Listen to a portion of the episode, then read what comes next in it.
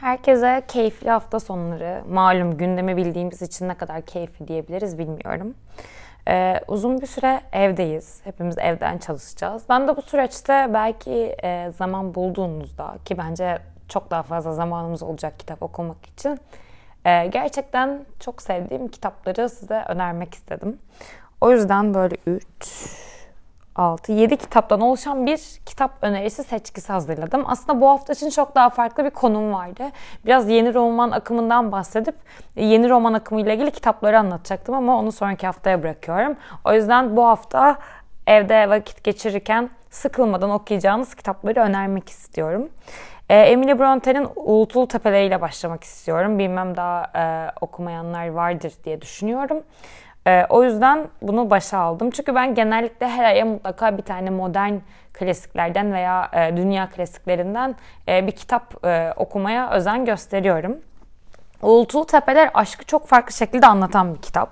Neden çok farklı diyorum? Bizim bildiğimiz somut aşkın birazcık daha ötesinde duygularla e, ve aşkın bizde bıraktıklarıyla öne çıktığı için bence bu kadar özel. Aslında e, kitabın ana temasında bir ölümün üzerinden aşk ilerliyor ve gerçekten beni çok etkileyen e, kitaplardan biri oldu. Uğultulu Tepeler klasiklerden biri oldu. E, aynı zamanda aşkın nefrete ve kine dönüşmesine de şahitlik ediyoruz. O yüzden bence mutlaka okunması gerekenlerden de çok sürükleyici olduğu için e, bu süreçte sizi böyle sıkmadan hızlıca e, okuyacağınız kitaplıklardan biri bence. Sonra ben bunu filmini izlediğimde de bir bu kadar etkilendim. Ferit Etgün'ün Hakkari'de bir mevsimi. Bence dili, anlatım tarzıyla benim için Ferit Etgü kitaplarının en özeli, e, en güzeli diyebilirim Hakkari'de bir mevsim için. E, kitabı şu an tabii size gösteremediğim için yazılış tarzı ve anlatım tarzı gerçekten çok farklı. O yüzden e, okuduktan sonra aslında beni daha iyi anlayacaksınız ülke gerçeklerini e, yüzümüze vurarak ama o kadar yumuşak ve şiirsel bir dille anlatıyor ki gerçekten e, kitabı okuduktan sonra üzerine de filmi izledikten sonra e, etkisinden çıkamamıştım. Hakkari'deki yaşam gerçeklerine e, birazcık siyasi açıdan dokunuşlarla gerçek yaşanan olayları e, satırlarla böyle yüzümüze çarpıyor Feride Etgü. O açıdan bence hayatınızda ölmeden önce okumanız gerekenler listesi çıkartırsam Hakkari'de bir mevsim bunların içinde olur. O yüzden mutlaka öneriyorum. Ee, yine dediğim gibi dili birazcık daha şiirsel olduğu için okuması da çok rahat oluyor. O yüzden e, kolayca okuyabilirsiniz ve fazlasıyla beğeneceğinizi düşünüyorum. Diğer bir kitap e, Frederick Gross'un Yürümenin Felsefesi. Bu yeni bir kitap. E, bu galiba kolektif kitaptan çıkmıştı. Bu arada diğerlerini de söyleyeyim. Ben Uğultul Tepeleri can yayınlarından okudum ve çevirisini gerçekten çok beğendim. Feride Etgün'ün Hakkari'de bir mevsimde Sel'den okumuştum. Ee, bu Yürümenin Felsefesi e, kolektif kitaptan. Ben bunu bir yolculuk sırasında okumuştum. Hatta çok komik tarihe atmışım. Tiflis'e giderken uçakta okumuşum. 26 Ekim'de okumuşum.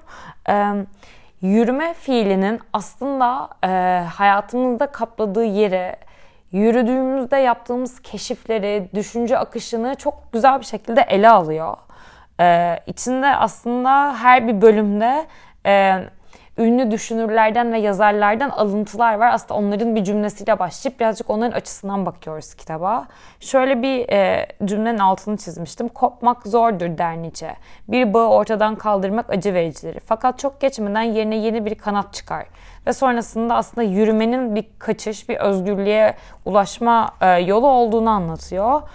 Benim için özellikle böyle birkaç bölümü e, mutlaka altı çizilesi ve okunması gerekenlerdendi. Ee, bunlardan biri de e, Toro'nun Yaban'ın Fethi bölümündeydi. Şöyle bir alıntısı var.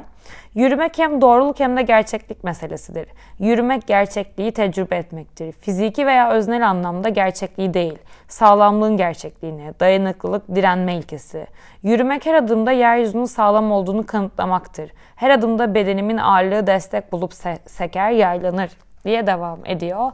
Aslında yürümenin gerçekten e, bir fiil olarak gözüktüğünde altını açıp e, nerelere doğru yürüdüğümüzü, yürürken aslında yeryüzüyle kurduğumuz o özel ilişki, düşünce akışımızı kontrol etme şeklimiz zi çok güzel anlatıyor bence bu kitap. E, bir de şöyle bir e, cümle var. E, yürümek gündelik yaşamın sık sıkıntısından kaçış değil bir yaşamdan ötekine geçiş aracı olmalıdır. Bu cümle beni bayağı düşündürmüştü. E, galiba seyahat e, ederken okuduğum için de beni bu kadar etkilemiş olabilir bir kitap. Çünkü yürüme kavramını aynı zamanda mutluluk kavramıyla da çok güzel e, birleştiriyor. Yürümenin bir başına olduğunu ve kendi başına olduğunda hareket etmenin verdiği özgürlük mutluluğundan da bahsediyor. Aynı zamanda yine yürüme kavramını huzurla da ele alıyor. E, benim için de yürümek bence... Bence demeyeyim yürümek benim için özel bir kavram. Çünkü ben ne zaman moralim bozuk olduğunda veya kendimi mutsuz hissettiğimde hemen sahile gidip bir saat yürüyüş yaparım. Ve gerçekten bana çok çok iyi gelir. Veya bir şey düşünmek istediğim zaman kendimi yine dışarı atarım, insanları gözlemlerim, doğayla baş başa kalırım. Ve gerçekten yürümenin vücudunuzdaki e, hissi size düşüncelerinize yansır. Yani en azından ben öyle düşünüyorum. O yüzden bu kitap e, beni çok etkilemişti yürümenin felsefesinde listenize ekleyebilirsiniz. Yine aynı şekilde korona için de e, bol bol temiz havada yürüyüş e, önerisi veriliyor. Ne kadar doğru bilmiyorum ama o açıdan ele aldığımızda da bu kitap sizi zihnen çok rahatlatacak. Diğer bir kitap Ernesto Sabato'nun Tüneli. E, neden bilmiyorum ama bu kitap beni gerçekten çok etkiledi. Konusu da çok ilginç bu arada. Evet aslında e, bir tabloda yolları kesişen e, iki insanın bir tabloya bakarken e, sonrasında aşka ve ölüme dönüşen bir ilişki yolculuğunu anlatıyor. Ama bana daha çok e, yaratıcılık konusunda ve e, birazcık daha bu yaratıcılığın düşüncelerimize yansıması konusunda bir e, ışık oldu. Aslında e, insanların yaratma gücü bir yıkımada yol açabilir mi? Ortak bir yaratım e, çerçevesinde buluştuğumuz insanlar bizim için ne kadar doğru gibi sorularla baş başa kaldım. E, kitapta biraz konusundan bahsetmek istiyorum. E, bir Kastel diye bir karakterimiz var. Bu bir ressam. E, onun tablosunun e, tablosuna bakan bir e, bayana aşık olur Maria'ya ve böylelikle Maria'ya saplantılı bir biçimde e, izler. Maria da yine aynı şekilde ona karşı boş değildir. Sonrasında bu bir aşka dönüşür. Sonrasında da korkunç bir cinayete dönüşür. E, olay örgüsü bakımından da çok sürükleyici. Zaten çok ince bir kitap. Yanlış hatırlamıyorsam şimdi size söyleyeceğim. 150 sayfa civarındaydı. O yüzden hızlıca okuyacağınız, okuyabileceğiniz bir kitap. E, ben mutlaka öneriyorum. Bir de benim için Sabato'yu ilk kez okuduğum için e, dili de çok akıcı ve güzel geldi. O yüzden listenize ekleyebilirsiniz. E, şöyle bir cümlenin altını çizmişim. Çölün ortasında kala kalmış ama hızla yer değiştirmek isteyen biri gibi. Anlatabildim mi? Hızın bir önemi yoktur. Çünkü nereye giderseniz gidin manzara değişmeyecektir diye de bir cümleden etkilenmiştim. Bir de şöyle bir cümleyi çok beğenmiştim. Gerçekten böyle miydi? Bu anlam yoksunluğu üzerine düşünmeye başladım. Tüm yaşamımız kayıtsız gök cisimlerinden oluşmuş bir çölde attığımız ortak çığlıklardan mı oluşuyordu? Diye bir cümlede yine bana çok anlamlı geldi. Dediğim gibi Zapato'nun dilini çok beğendim. Şöyle onu bir kenara koyuyorum. Evde bolca vakit e, vaktiniz varsa bence çok keyifli okuyacağınız kitaplardan biri Orhan Pamuk'un İstanbul'u. Ben İstanbul üzerine bir e, ödev yapmıştım, araştırma ödevi. E, o yüzden belki bu kadar kitabın içine e, girip incelemek e, incelediğim için belki bu kitap beni bu kadar etkiledi. Aslında yine Orhan Pamuk'un otobiyografik öğeler taşıyan bir kitabı. Kendi çocukluğu üzerinden dönemin İstanbul'unu ve aslında kuşaklar önceki İstanbul'a da dokunarak anlatıyor. Kitabın içinde e, yani aklınıza gelebilecek bütün İstanbul'dan e, manzaralar var. Şöyle ki dönemin Boğaz e, Boğaz'da yıllarda çıkan yangınlarından manzaralarına, aynı zamanda Orhan Pamuk'un e, çocukluk anıları, e, evdeki keyifli aile sofraları, babaannesi. Ondan sonra e, ben burada ilk kez Reşat Ekrem Koçu'yla bu kadar yakından tanışmıştım. Onun ansiklopedi, İstanbul Ansiklopedisi serisinden çok bahsediyor. Hatta sonrasında gidip ben bununla ilgili bir araştırma yapmıştım. Yine aynı dönemde İstanbul'u e, ziyaret eden e, ressamlardan bahsediyor. E, burada kolektif hafıza e, kavramını da ben e, incelediğim dönemde yine bu kitap benim için güzel bir kaynak olmuştu. O dönemde yaşanan işte dediğim gibi e, yalılardaki yangınlar e, o dönemin kolektif hafızasında çok farklı bir yer ediniyor. Çünkü herkesin çıktığı bir hafıza mekan dediğimiz bir tepe var. Bu tepeden herkes o yangınları e, izliyor. Aslında bu e, bu tepeyi de bu kadar özel kıran herkesin sebepsizce e, bir noktada buluştuğu ve o yangını izlediği bir e, e, alan olması. O yüzden hafıza mekanı olarak nitelendiriliyor. Ondan sonrasında yine Orhan Pamuk'un ilk aşkına ve e, ailesiyle olan e, ilişkilerine de dokunuyor. Sonra Flaubert'in bir İstanbul'la ilgili yazdığı Doğu Batı'nın sentezi ve Frengi ilgili yine böyle bir metni var. Ondan e, e, da bahsediyor ve yine benim için en güzel dönemlerden biri e, bölümlerden biri Ahmet Hamdi Tanpınar'dan bahsettiği bir bölüm vardı. Yıkıntıların Hüznü diye İstanbul'un e, birazcık daha yıkılmış eski binalarında ve e, semtlerinde o hüznün peşinden koşuyordu. Yine Gerard Nerval'e e, değindiği bir bölüm de vardı Beyoğlu'ndaki yürüyüşlerde. Gerçekten içinde o kadar çok e, farklı alanına dokunan metinler var ki yine Aragüler'in yine fotoğrafları da içinde vardı. Benim gerçekten e, keyifle okuduğum Orhan Pamuk kitaplarından biri. Sonrasında bu kitabın bir ansiklopedi şeklinde özel baskısı yapıldı. İçinde resimlerin orijinal e, baskıları da vardı. Gerçekten çok güzel onu da kütüphaneme ekledim. Sizin de okumanızı tavsiye ediyorum. E, yine normal kitabın içinde de e, çok güzel fotoğraflar var. E, hatta çok komik bir şey söyleyeceğim. E, o dönemdeki İstanbul Ansiklopedisi'nde Boğaz'daki olaylar çok yaygındı. Sürekli e, ya bir e, geminin yalıya girmesi, yangınlar, köşkler varken Boğaz'a düşen arabadan nasıl çıkılır diye haberler de yapılmış. Gerçekten ansiklopediden alıp Orhan Pamuk koymuş. Çok güzeldi. Evet Burada aynı zamanda Nerval'in İstanbul'da olduğu bir bölüm vardı. E, Beyoğlu'ndaki yürüyüşleri anlatan. Orada da Tanzimat dönemindeki değişimlere birazcık daha ışık e, tutuyor. Gerçekten kitabın her bir bölümü tek tek tek incelenebilecek e, dolulukta. O yüzden tavsiye ediyorum. E, size bir bölüm okumak istiyorum. İstanbul'a bir yabancı gibi bakmak benim için her zaman zevkli ve cemaat beni, bakmak benim için her zaman zevkli ve cemaat duygusu ve milliyetçiliğe karşı da özellikle gerekli bir alışkanlıktır. Bazen gerçekçilikle anlatılan harem ya da tasvir edilen kıyafet ve töreler benim hayatıma o kadar uzak gelir ki anlatılanın düş olmadığını bilsem de bunlar benim değil bir başkasının şehrinin geçmişiymiş gibi gelir bana.'' Batılılaşma bana ve milyonlarca İstanbul'a kendi geçmişlerini egzotik bulmaya zev- bulma zevki vermiştir. Aslında burada gerçekten evet bu anlatılan bizim yaşadığımız İstanbul muyu sorgulatan e, çok keyifli metinler var. O yüzden bunu da ekleyebilirsiniz okuma listenize. Dediğim gibi içinde çok farklı kaynaklar da olduğu için kitabı bitirdikten sonra size çok geniş bir araştırma yapma yelpazesi sunuyor aynı zamanda kitap.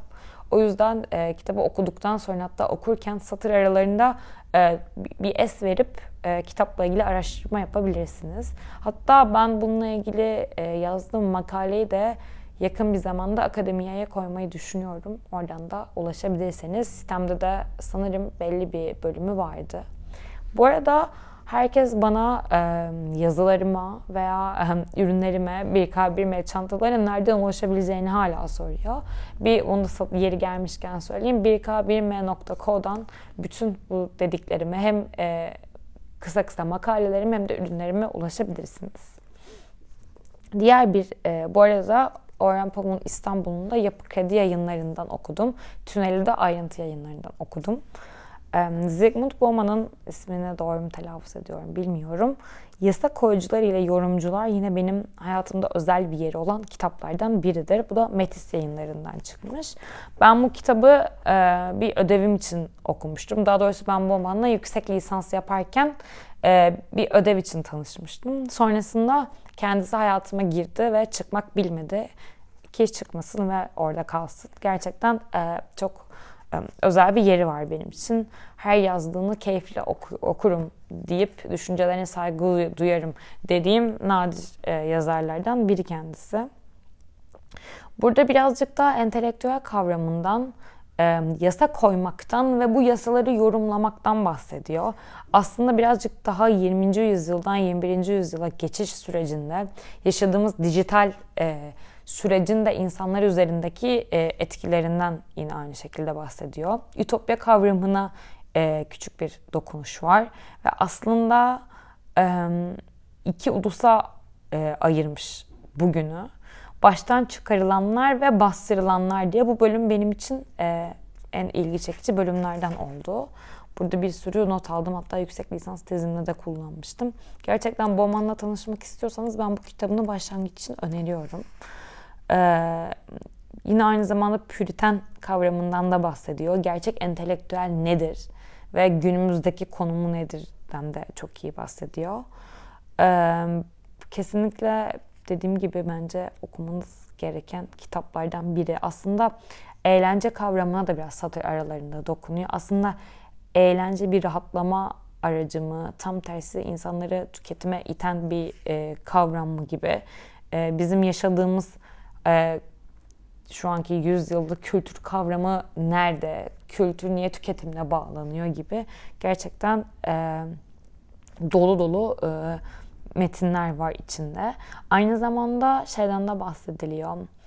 Bizim arzu ettiğimiz nesneler e, bizi tüketime iten nesneler mi gerçekten ihtiyacımız olan ve e, hayatımızda önemli bir yeri olan nesneler mi gibi böyle birazcık daha kültür toplumuna da eleştirel bir bakış açısıyla tüm bunları ele alıyor. Yine meta üretiminden e, çok bahsediyor e, ve kitle kültürüne bağlanarak da bitiriyor.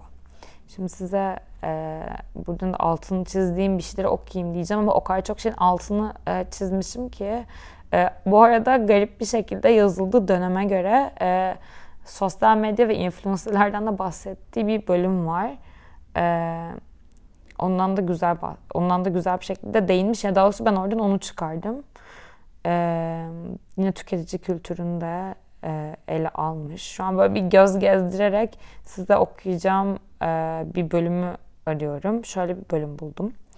Böylece her kültür maddesi bir meta haline gelmektedir veya doğrudan ekonomik bir mekanizma aracılığıyla ya da dolaylı psikolojik bir mekanizma aracılığıyla pazarın mantığına bağımlı kılınmaktadır. Burada birazcık bence Frankfurt okulunda değiniyor. Gerçekten bu kitabı alıp e, sakin bir kafayla okuduğunuzda e, yani gerçekten e, birçok şeye ışık tutan bir kitap olduğunu söyleyebilirim. O yüzden e, bunu böyle üstün körü bir şekilde geçmek istemiyorum. Bowman kitapları üzerine e, derin bir inceleme yaptım. Bir bölüm sohbeti düşünüyorum açıkçası. Diğer benim için önemli kitaplardan biri de Sabahattin Ali'nin Sırça Köşkü. Kürk Montalı Madonna ve İçimizdeki Şeytan'ı da gerçekten çok severim ama Sırça Köşk'ün yeri benim için e, çok farklıdır. Sırça Köşk aynı zamanda bu arada bilmeyenleriniz için bir öykü, kısa bir öykü. Ama okuduğunuzda e, tüyleriniz diken diken oluyor. Çünkü Sırça Köşk'te bence tüm yüzyıllarda örneği bulunabilecek bir çöküş öyküsünü anlatıyor. Gerçekten içinde her şeyle çöken bir köşk ama o köşkün aslında birazcık daha siyasi olarak e, simgelediği şeyin çok daha geniş olduğunu tahmin edersiniz diye düşünüyorum. E, okumayanlar olduğu için e, size ipucu vermek istemiyorum. Çünkü okuduktan sonra hani üzerine konuşabiliriz. Çok kısa bir öykü olduğu için e, konusunu anlattığım an okumanıza hani okuma heyecanınızı kaybedeceğiniz bir şey. O yüzden okuyun ondan sonra üzerine bana sorularınızı yazarsanız sohbet etmek isterim. E, ben böyle bir kitap seçkisi yaptım sizin için bu hafta e, evde çalışanlara veya evde zaman geçirmek isteyenlere. Ama bu hafta yeni bir e, podcast'ın yeni bir bölümü gelecek. O da daha önce dediğim gibi yeni roman akımı ile ilgili bir şeyler çekmeyi çok istiyordum. Çünkü bence e, bizde çok bilinmiyor bu akım ve benim üniversitede tanışıp çok heyecanlanarak bütün e, George Perec kitaplarını okuduğum bir akımdır. O yüzden e, bu hafta beklemede kalın, o da gelecek. Bütün bahsettiğim kitapların altını, e, kitapların ismini aşağıya not olarak bırakıyorum. E, yine aynı şekilde bana DM'den istediğiniz konuları atabilirsiniz. Bu arada bir şey daha söylemeyi unuttum. Aslında benim bu hafta içinde çekmek istediğim, e, daha doğrusu geçen hafta e, en sevdiğim kadın yazarlarla ilgili bir bölüm vardı. Birazcık daha kadınlar günü için çekmek istemiştim onu. Ama maalesef...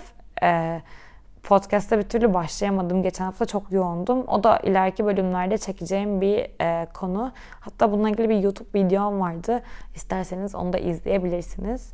Şimdilik herkese hoşçakalın diyorum. Sizi öpüyorum. Önümüzdeki hatta bu hafta ikinci bir e, bölümde görüşmek üzere. Hoşçakalın.